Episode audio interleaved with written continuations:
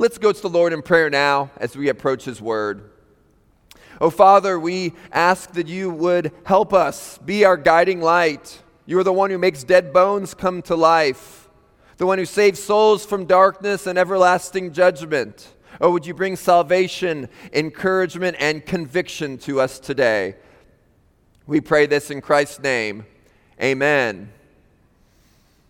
I don't know about you, but I love the unique buildings in Dubai.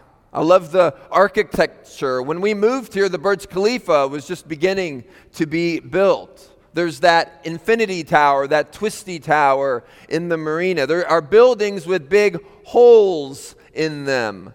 In Business Bay, there's one that looks like it's covered in Swiss cheese. Do you know what building I'm talking about? Maybe you've seen it. There's the Museum of the Future, of course, across the street from our Crowne Plaza. On the way to Abu Dhabi, you could see a building in the shape of a coin. And if you go further on into the island in Abu Dhabi, you see the world's furthest leaning tower, the Capital Gate building. Fascinating architecture, but a more simple building has often intrigued me a bank. Now, what's interesting about a normal bank? Well, when you design a bank, the, the architect always starts with designing the vault.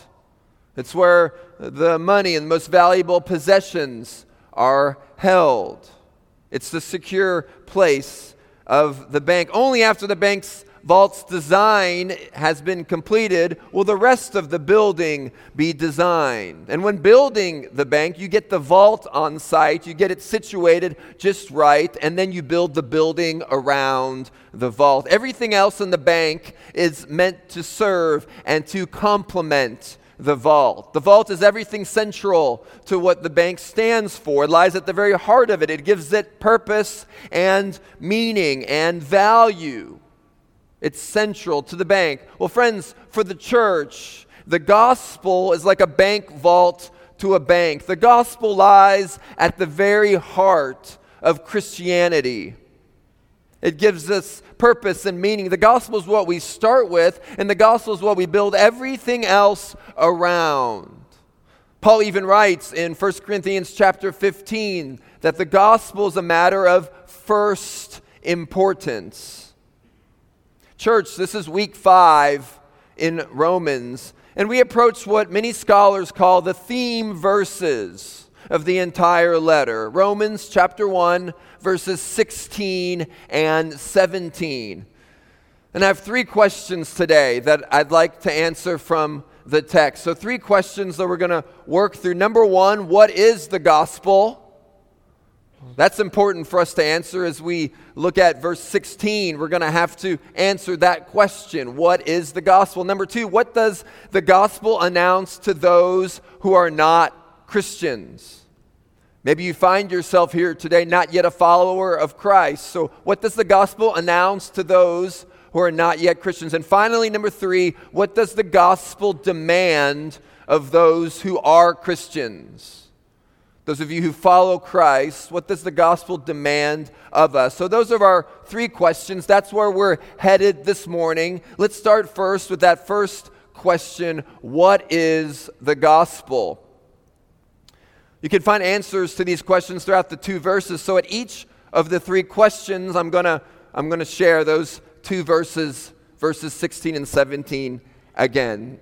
So, starting in 16, Paul writes, for I'm not ashamed of the gospel, for it is the power of God for salvation to everyone who believes, to the Jew and also the Greek. For in it the righteousness of God is revealed from faith for faith, as it is written, the righteous shall live by faith. So, what is the gospel? Well, we don't get a clear definition here, but notice a few things about the gospel in these verses. We see that the gospel is something that Paul isn't ashamed of. No shame. The gospel is the very power of God. And in verse 17, we see that in the gospel, the righteousness of God is revealed. Now, we'll get to these points later. For now, whatever the gospel is, it's grand, isn't it? Paul takes pride in the gospel. It's God's power and God's own character is revealed in it. Whether we're followers of Christ or not, whether we can explain the gospel in 60 seconds or not, this verse is stunning. Now, I mentioned Milton Vincent's short book, A Gospel Primer, last week. Here's the cover. I highly recommend this little short book to you. The gospel is not merely good advice. Vincent in this book makes an interesting observation of the instances where the Bible attributes the power of God to something. He writes Outside of heaven, the power of God in its highest density is found inside the gospel. Nothing else in all of Scripture is ever described in this way except for the person of Jesus Christ. Such a description indicates that the gospel is not only powerful, but that it is the ultimate entity in which God's power resides and does its greatest work.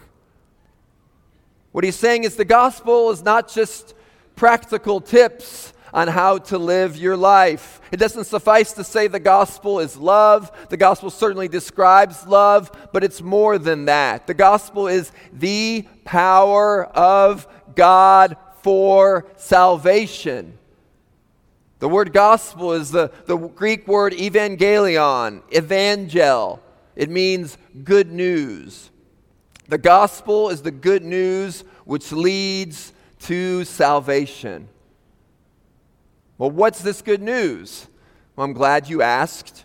And Redeemer kids, I just want to say I'm happy to see you today. I'm glad we're all together specifically for this sermon. I want to encourage you and I want to encourage any tweens who are here after the service. I'm just going to stand up front. There's lots of space. I want you to come up to me and tell me the gospel. Okay, I want to just give you a challenge now for you to come up to me and share this four point outline. I'm going to share an easy four point outline that I think will help you. And I'd love for any of our Redeemer kids or tweens just to come up to me and to share the gospel, okay? Got it? There are many ways we could explain the gospel. There are many different outlines, different ways that we could approach it, different scriptures we could use. I'm going to use a four part outline that Greg Gilbert uses in his book called What is the Gospel. I've modified the second point slightly, but here's, here's the outline four points God, people, Christ, response.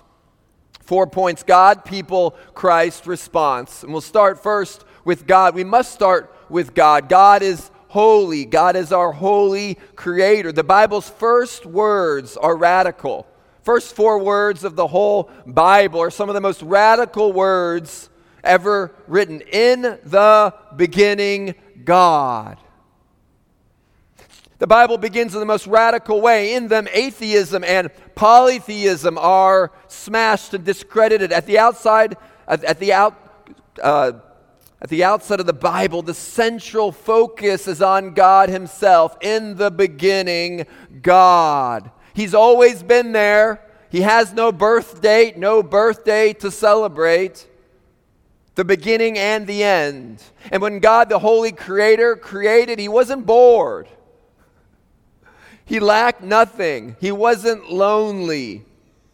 In fact, God is one God, and He's eternally existed in three persons God the Father, God the Son, God the Holy Spirit. Their love for one another overflowed onto creation. God is full of love, and God is holy and perfect in every way. He created people to be in relationship with Him, to love Him and enjoy Him forever. Just think back to the Garden of Eden, to creation, to those beginning couple chapters of Genesis when the first two humans, Adam and Eve, they were created. God had provided brilliantly for them. He gave them this whole garden with one stipulation not to eat of a certain tree. That garden was wonderful. There was no sin, there was no gossip, no pride, no greed, no lust, no fear. But instead of unbroken fellowship with God, what do we see in the opening chapters of the Bible? We see that instead of unbroken fellowship, there's a devastating turn. God had provided brilliantly for Adam and Eve, gave them freedom, provided for them, One tree, a smaller limitation would be hard to imagine. But with creation came rebellion. The gospel story continues in the second point people. So we see God is holy, God has created everything, including man and woman, in his image. But number two, we see that people have sinned. People have sinned. Instead of enjoying fellowship, Adam and Eve, they rejected God. It was no one small action. It was complete rebellion. It was mutiny. It was rejection. They believed the lie that God was keeping something good from them. They made themselves like God. They made up their own rules and ate from that prohibited tree. Making matters worse, when confronted, they blame shifted. Adam tells God, See the woman over there?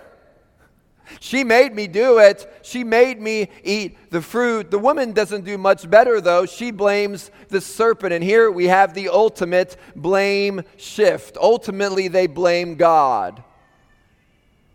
We like to point the finger at Adam and Eve, but Romans tells us that their story is our story too. Romans 5:12 Therefore, just as sin entered the world through one man and death through sin, and in this way death came to all people because, listen to this, because all sinned.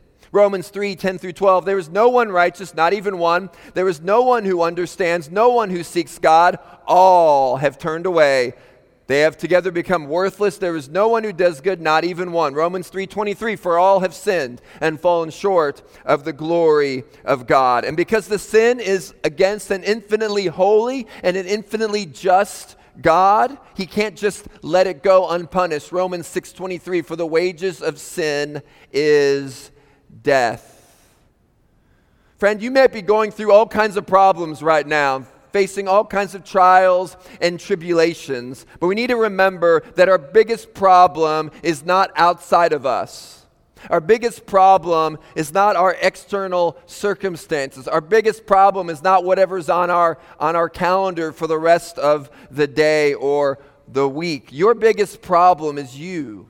And my biggest problem is me. It's our sin. And the Bible says that we've all sinned, and we see that played out each day of our lives. None of us can make it through a day without sinning. We've all sinned, and the just punishment is death and eternal judgment and torment. Now, that's bad news. That's not the good news of the gospel. That's bad news. But to understand the good news, we need to understand this terrible news. God is holy and God's created everything, including man and woman in his image. But people from Adam and Eve on through today have sinned. But, but there is good news, and that's the third point here. Jesus saves. Jesus saves. Jesus, God in the flesh, left heaven, came to earth, and lived the perfect life. He took our punishment. Now, for those of you that have uh, been with us last couple years, you might know this answer, or if you've spent time in the New Testament reading, what other place in the Bible does the book begin with in the beginning? And now I've mentioned Genesis chapter 1, in the beginning, God. Does anybody know what other book starts that way?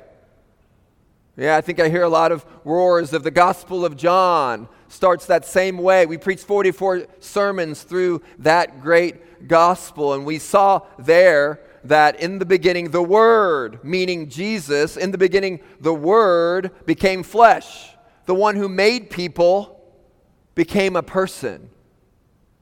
Let me just say that again. That is incredible. The one who made people became a person.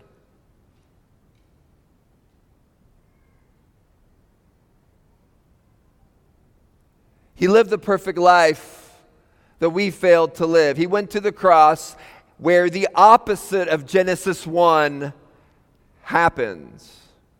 In Genesis 1, Jesus spoke and the creation came into existence. Now, on the cross, Jesus speaks again. But this time, there's no answer. Jesus said, My God, my God, why have you forsaken me? And there was a most surprising silence. Christ died. Jesus, the uncreated one, fully God and fully man, took our punishment at the cross. We just sang of this a few minutes ago. At the cross, at the cross, Jesus drank the full cup of God's wrath.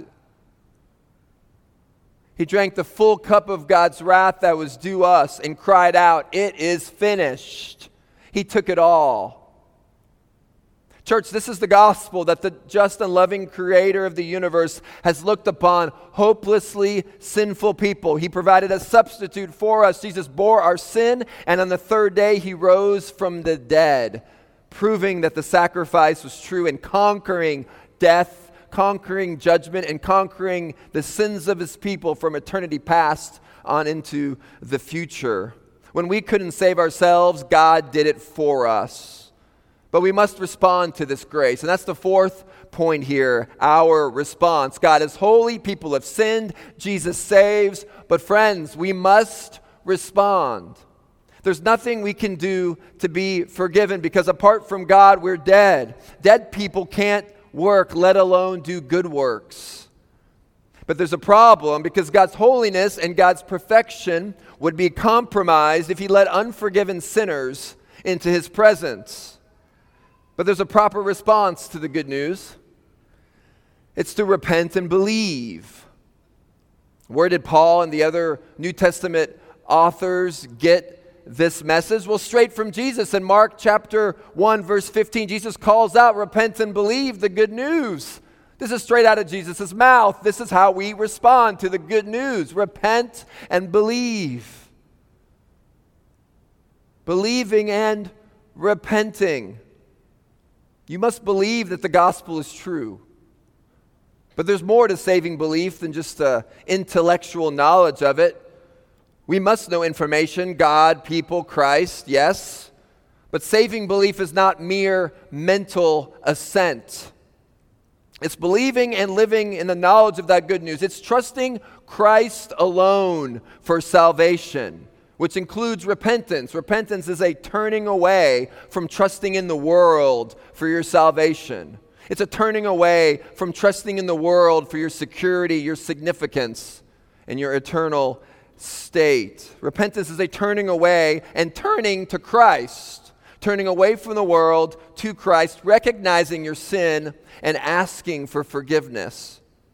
God, people, Christ, response. That's the gospel. There are many ways we could share, but at the very heart of the gospel is that God is holy, people have sinned, Jesus has come to save us, and we must turn to him by believing and by repenting. That's the first point. That's the first question. We all need to be on the same page.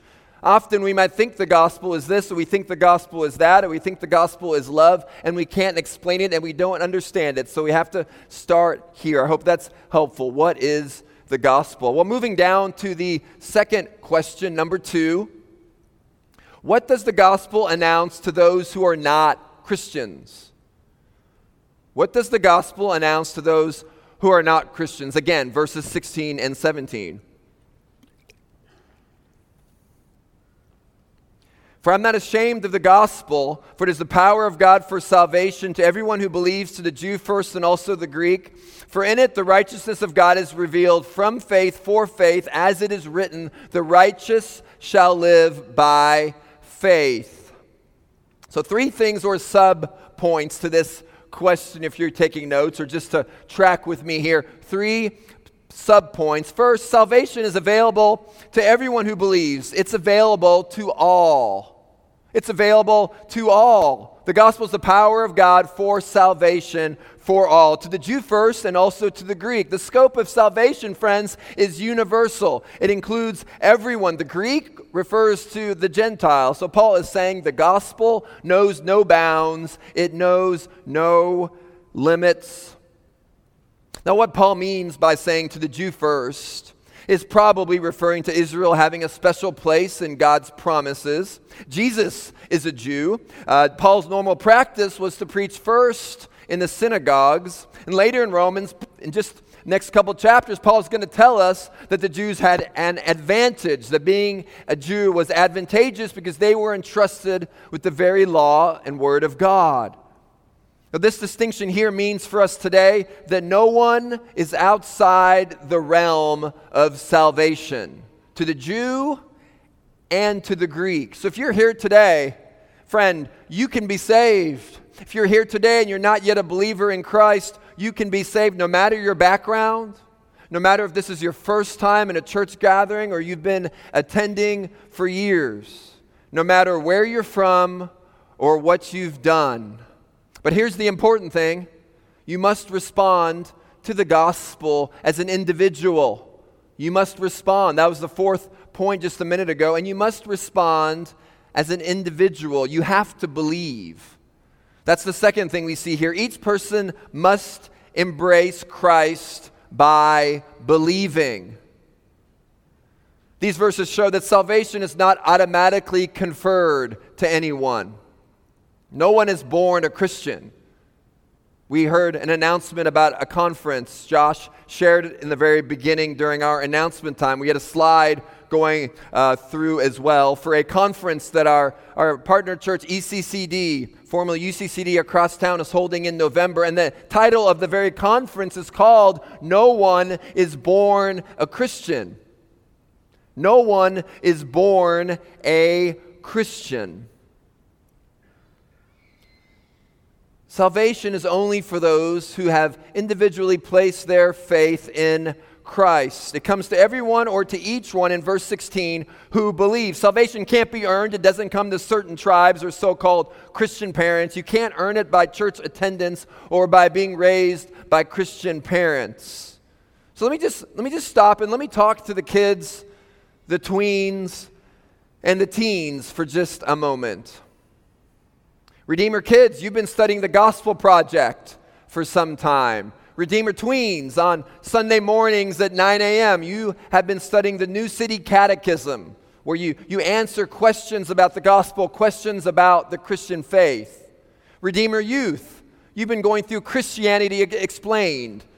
Next Friday is your sixth and final week. Some of you have been reading the book, Am I Really a Christian? Some of you have read it previously, some are reading it now. That conference is coming up. No one is born a Christian. I'm preaching through the book to the Romans, which is perhaps the greatest uh, summary of the gospel ever written down. Friends, this is no accident that the gospel is everywhere you turn here at Redeemer Church. And I'm praying that through these various means that God would draw you, if you don't yet follow Christ, that God would draw you to Him. Even today. Even today. Here's what I want to say to everyone you must answer the question Am I really a Christian? To not answer is actually to answer it. There's nothing in between. Either you believe Christ for salvation or you don't. There's no third option. There's no third way. There's no middle ground. There's no third choice. There's also no specific age for salvation. Let me just say that again. I want you to hear that, kids and tweens. There's no specific age for salvation. So I call you kids and I call you tweens and I call you teens to embrace Jesus, to believe unto him for salvation. You can do it from your seat. You can do it from your seat right now today because it's not something you have to go do. It's a belief in your heart. It's a heart change. This connects with my third subpoint here. Number three, the gospel changes lives. The good news of Jesus changes lives. Remember, the gospel is the power of God for salvation, a rescue from sin and death, but there's also a future hope that's wrapped up in this salvation. It's a present reality. We are saved now, but we are being saved because on the final day we will be taken up and we will see our Savior face to face. A present reality with a future hope. Oh, friends, the gospel is our bank vault here at Redeemer. We share it and we watch God do the work, and through it, He changes lives. It's incredible. It's why we're careful. Now, listen to this. It's why we're careful never to coerce anyone into believing. We don't have fancy ways of leading people to faith. We're not salespeople. In fact, some of my worst sermons have saved lives because it's not about my power, it's about God's power. I remember December 24th, 2012, our Christmas Eve service. Two friends, Martin and Maria, at that point, never met them. It was their very first time coming to a Christian gathering of any kind. Two of our members invited Martin and Maria to come and to celebrate Christmas and to hear the message of Christmas. But there was a problem during my sermon that day. I didn't have a podium like this. I held uh, a little book and I had my, my pages and my notes in that book. But for those of you who know I have a, a nerve disorder, you'll understand what I mean is when I was flipping through the pages and holding that book during the sermon, my arms locked up, my elbows locked up, and I went through excruciating pain. I barely went through and finished the sermon, hardly knowing what I was saying. This is Christmas Eve. I know we have many visitors. I know we have many who don't yet know Christ, and here I am barely making it through. I left that sermon so discouraged, realizing how bad of a job I felt like I had done in terms of preaching the message. But it was during that very sermon that Martin and Maria felt a joy like they never felt before. And they couldn't get Jesus out of their minds. And over the next four months, those same members that had invited them to come study the Bible with Martin and Maria, when it came to the month of April, Martin and Maria came up to those friends and said that we had done it.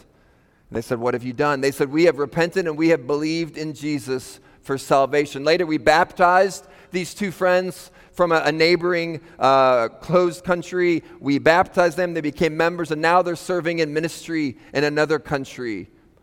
Oh, friends, the gospel has power.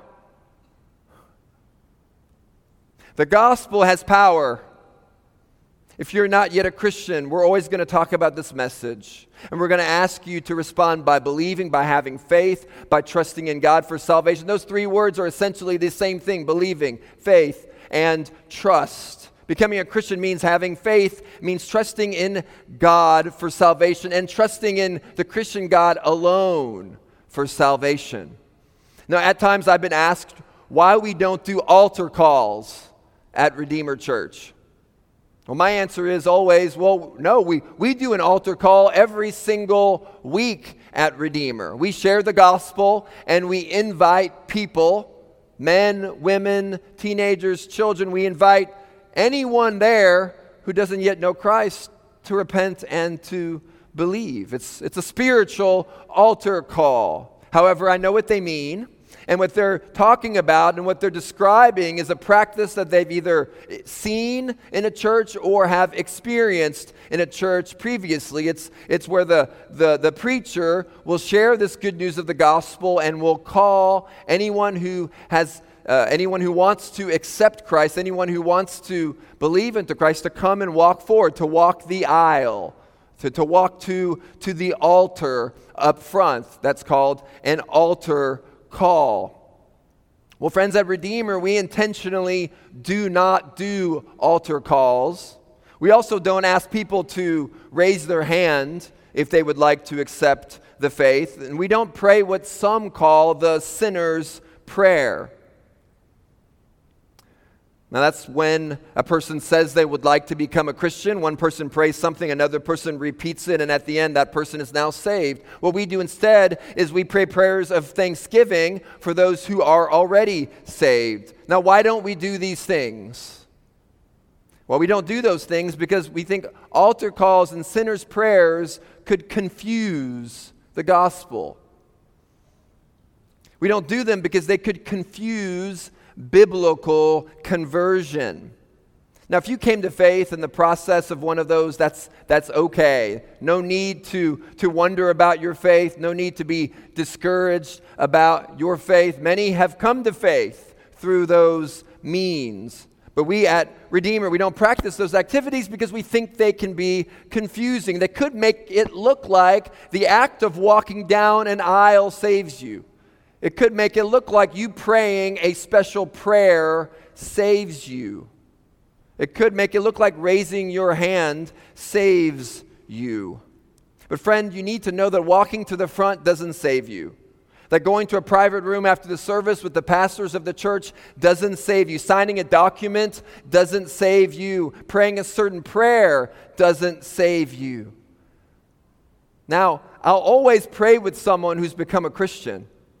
And we've done this lots, even in this last year, as we've seen many come to faith. I'll always pray a prayer of thanksgiving, thanking God for the change in that person's heart. But we want to be careful not confusing conversion and making it a work.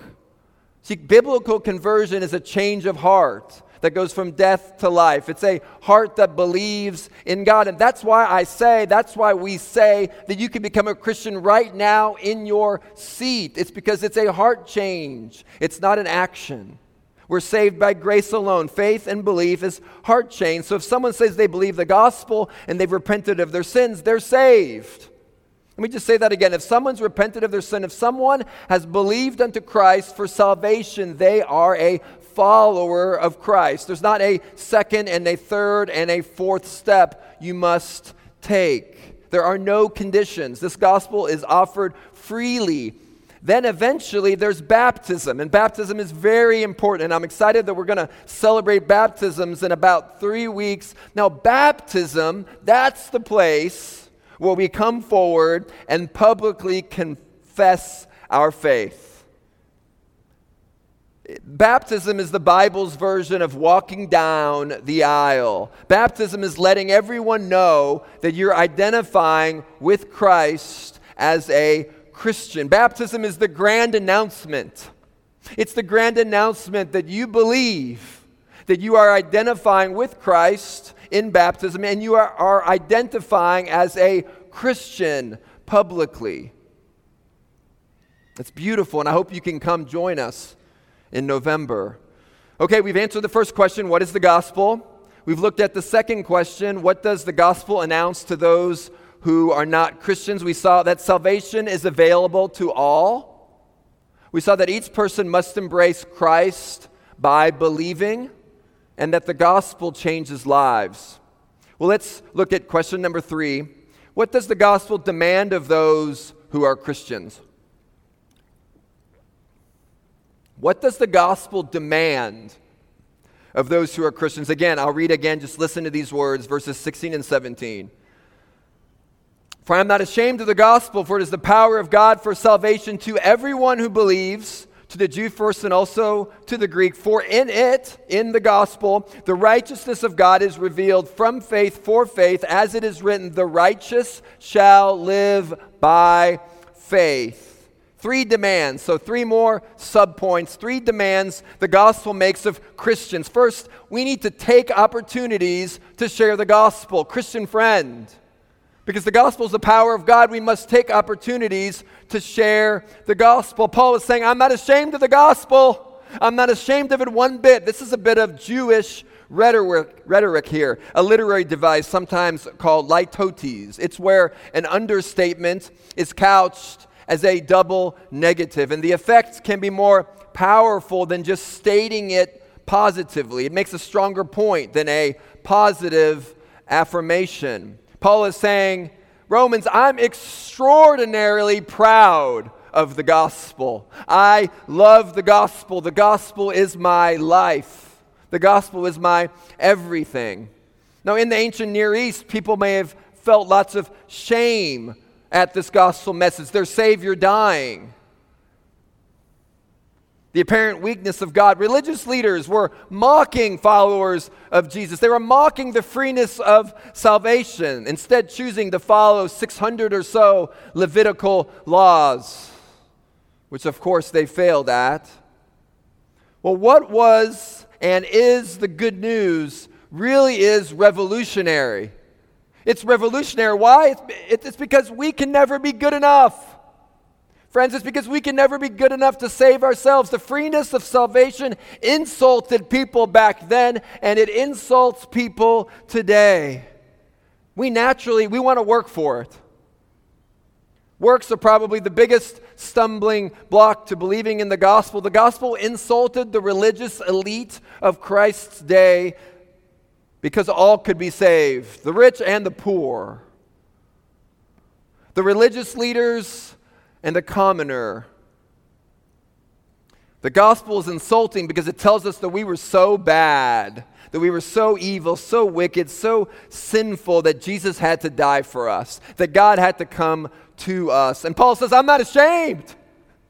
I'm not ashamed by that message. It's the only message that leads to salvation, and I'm going to share it no matter what. It is the power of God. Oh, church, we must take opportunities to share the gospel. Being saved by Christ demands that we share the good news with others.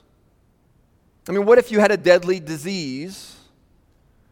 You went to the doctor's office, and the doctor told you that you were fine because he or she didn't want to offend you or hurt your feelings.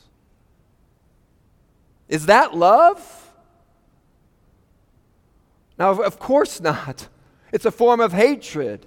How can we hold on to the cure to the greatest disease in the world? If we had the cure for cancer, we would share it. And this is more than that. This is a heart disease, and it's more than a physical heart disease. It is a spiritual heart disease. The problem of sin is the, the disease of sin which resides in our hearts. It's what will separate us from God for eternity if we don't believe in Jesus for our salvation. The gospel is the grand cure for our sin. One of my favorite stories in the history of Redeemer Church uh, is a story of boldness involving Pastor Alvin Latanoa, former elder at Redeemer Church, now the senior pastor at Crossroads Church of Dubai. I love Pastor Alvin. I love his boldness. Several years ago, when we were meeting as a church in Deira, there was a building across the street that was on fire.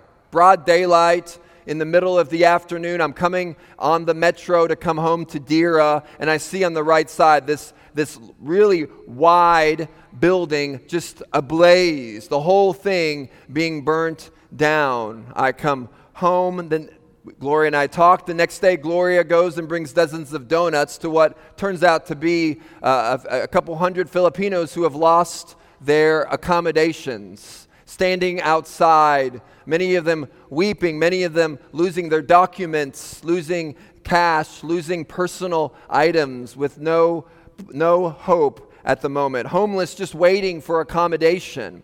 Well, Gloria came home, asked what we could do. I called Pastor Alvin for help, and almost before I could get off the phone, Pastor Alvin was already driving to that building. And he asked the Filipino consulate how we as a church could help this situation. Now, at that time, we had a, a church van, and Alvin uh, was able to take four trips with a dozen people each to a new accommodation across town. And I love Alvin's boldness. And he saw his fellow Filipinos weeping at their loss and not knowing what was going to be next for them. And Alvin said this in, in Tagalog. He said, Friends, I know you've just faced a big fire. I know your life is torn apart and you faced a big fire, but if you don't believe in Jesus as your Savior, there's a bigger fire yet to come. That's what he actually said. That's a bold message, isn't it? That's what he said to these tearful individuals in this van. But do you know what? Out of those four van loads, Pastor Alvin started a Bible study with three of those groups. And our church was able to, to help and care for them. We bought the mattresses and food and, and cookers. But more than that, Pastor Alvin taught them the word. And we saw life come. Pastor Alvin was unashamed of the gospel. And God used his evangelism to change lives and to eventually start Crossroads Church of Dubai. Pastor Alvin wasn't ashamed because the gospel is not a power. The gospel is not a power, but it is the power of God for salvation to everyone who believes. Oh, Christian friend, as you sit here on this Sunday morning, who in your life needs to hear this message? Student, teenagers, tweens, even our children, newer believers, six year olds and 66 year olds. Who in your life needs to hear the gospel message?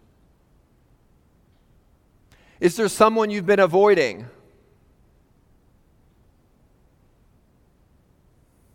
a conversation you've postponed, someone you're afraid to speak this truth to. Redeemer Church, let's take opportunities to share the gospel. A second thing we see here under what does the gospel demand of those who are Christians? Number two, remember the gospel has power. I've said it many times this morning, but we need to remember the gospel has power. Don't forget this power is the Greek word dunamis. It's where we get the word dynamite. Maybe you're, you worry uh, about how you're going to sound if you share the faith. Maybe you worry you don't have all the answers. Maybe you worry that you can't answer all theological questions. But the reality is, if you're a Christian, if you've believed in the message of the gospel, if you're a Christian, you have the gospel. We all are armed with that same power. And unlike dynamite, which explodes and tears things down, the gospel is powerful and builds things up. It's the power that saves. Now, this is encouraging because it's not our message. We didn't make it up, and we don't, have to make it any better. The gospel already has power. All we're called to do is to take that powerful message that God has given to us and hand it off to someone else. It's like a relay race. Just imagine a 4 by 100 relay race around the track where run, one runner grabs the baton and hands it off to another runner. In a sense, this is what we do. Of course, we, we, we still have the gospel within us, but we grab the baton, we have the truth of the gospel, and we, we pass it off. We share it with others. We, we tell others the good news of the gospel. Friends, being a Christian demands that we share this. And we can be confident as we share it because it is not our message. It's not man's message, it is God's message, and it is the power of God. And so we share that message, we give it to another, and we leave the results to God. You never know how God might use you or when he might use you. Consider the, the story of Luke Short. You've probably never heard of this man. He came to Christ at the ripe old age of 103. It's never too late. He was sitting under a tree and he remembered a sermon by the great Puritan John Flavel. There under the tree, he reflected on the truths of the gospel and he asked God to forgive him of his sins. He repented and he believed in Christ to save him. Listen to this description that's written on his tombstone. Here lies a babe in grace, aged three years, who died according to nature, aged 106. But here's what's incredible. It's a great story already, but here's what's incredible. The sermon, short remembered, was preached by Flavel 85 years earlier.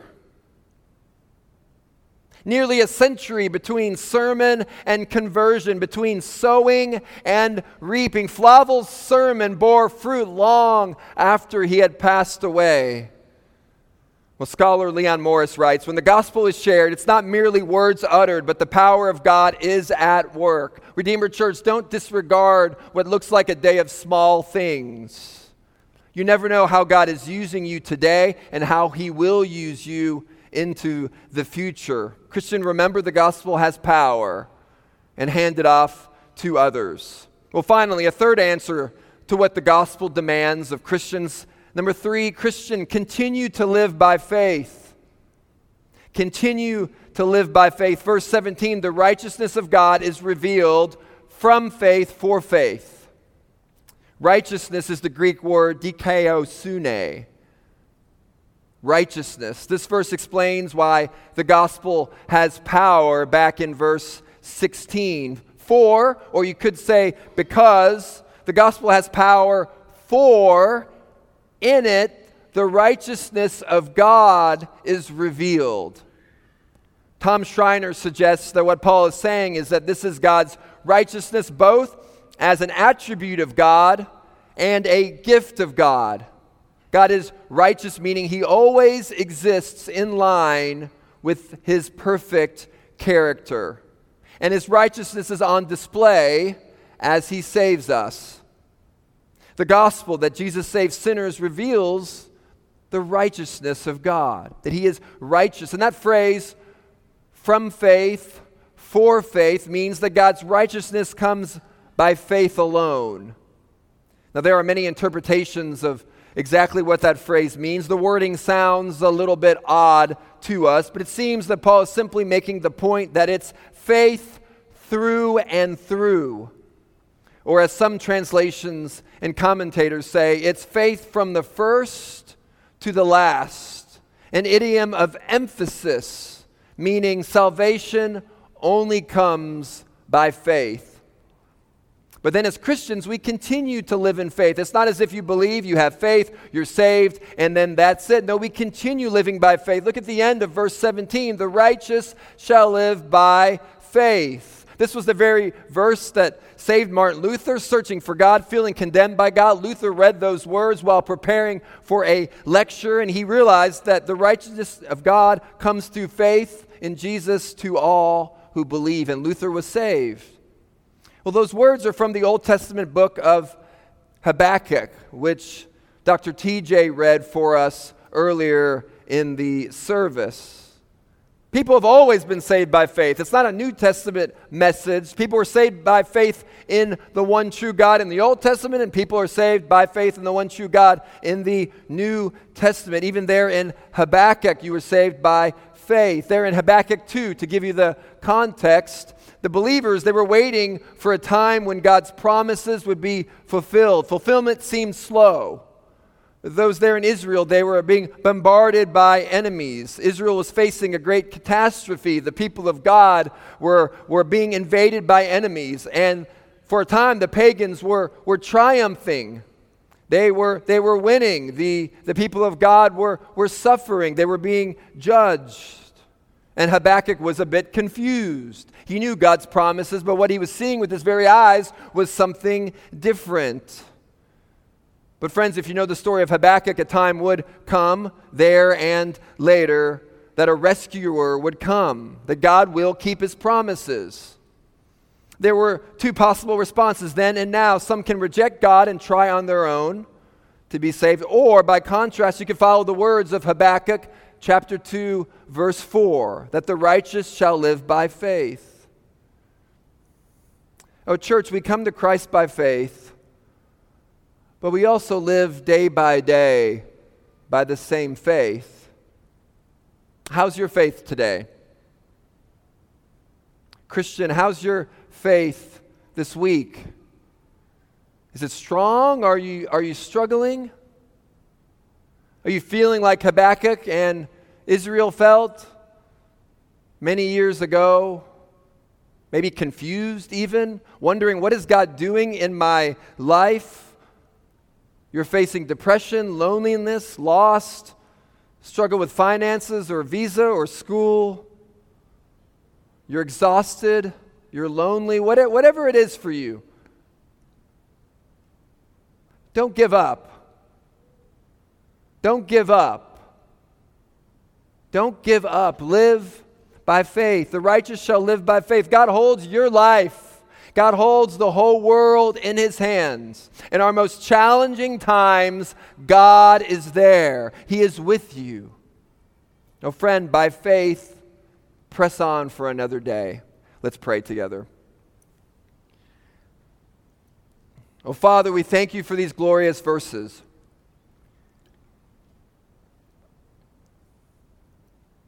Oh, Father, would many be saved in our midst even today? even already during the sermon or right now or as we sing. Lord, would you save souls? And would we as Redeemer Church, would we live by faith, not by sight? Father, would we trust you with every part of our lives? And we pray this in the mighty name of Jesus. Amen.